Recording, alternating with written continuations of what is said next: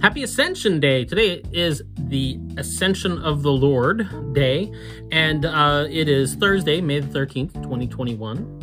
And today's daily Bible readings for the Ascension of the Lord come to us from Acts 1 1 through 11, Psalm 47, or you could read Psalm 93, and then Ephesians 1 15 through 23, and Luke 24 44 through 53. I'm going to take a look at Ephesians today and talk about mind and body and talk about the body of Christ.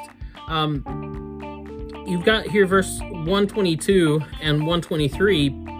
Uh, Paul says, and he, God, has put all things under his feet, Jesus' feet, Jesus of Nazareth, the Christ, and has made him the head over all things for the church, which is his body, the fullness of him who fills all in all. So Jesus may have left the building. That's what Ascension of the Lord is about. It's the time it's about the time when Jesus after he has been resurrected from the dead and spent time uh, still ministering to his flock, to his disciples, and giving them final instructions, um, leaves, ascends to the right hand of God his Father. And uh, so he's left his building, but somehow he still left his body behind. And that's what this one little passage here in Ephesians is talking about that the church is his body and he is the head of the church, right?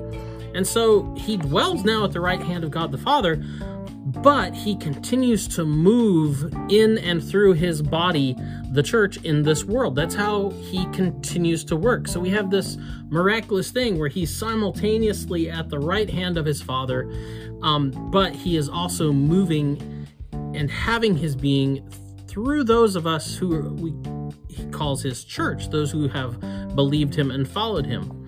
But here's the deal we're his body but like Paul says, he is the head.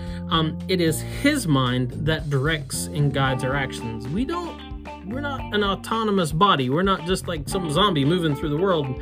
We don't get to call the shots on our own. We, um, what we do must reflect um, what his mind is set upon. So, yeah, Jesus has left the building, but his body is still here.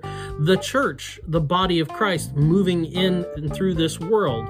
And so we're still doing the work of Christ, but we do it with our mind set on what his mind is set on. So that's the DBR for today. Go out, have a good day, and we'll be back tomorrow. Huggins will be back with another DBR for you. We'll talk to you later. Bye.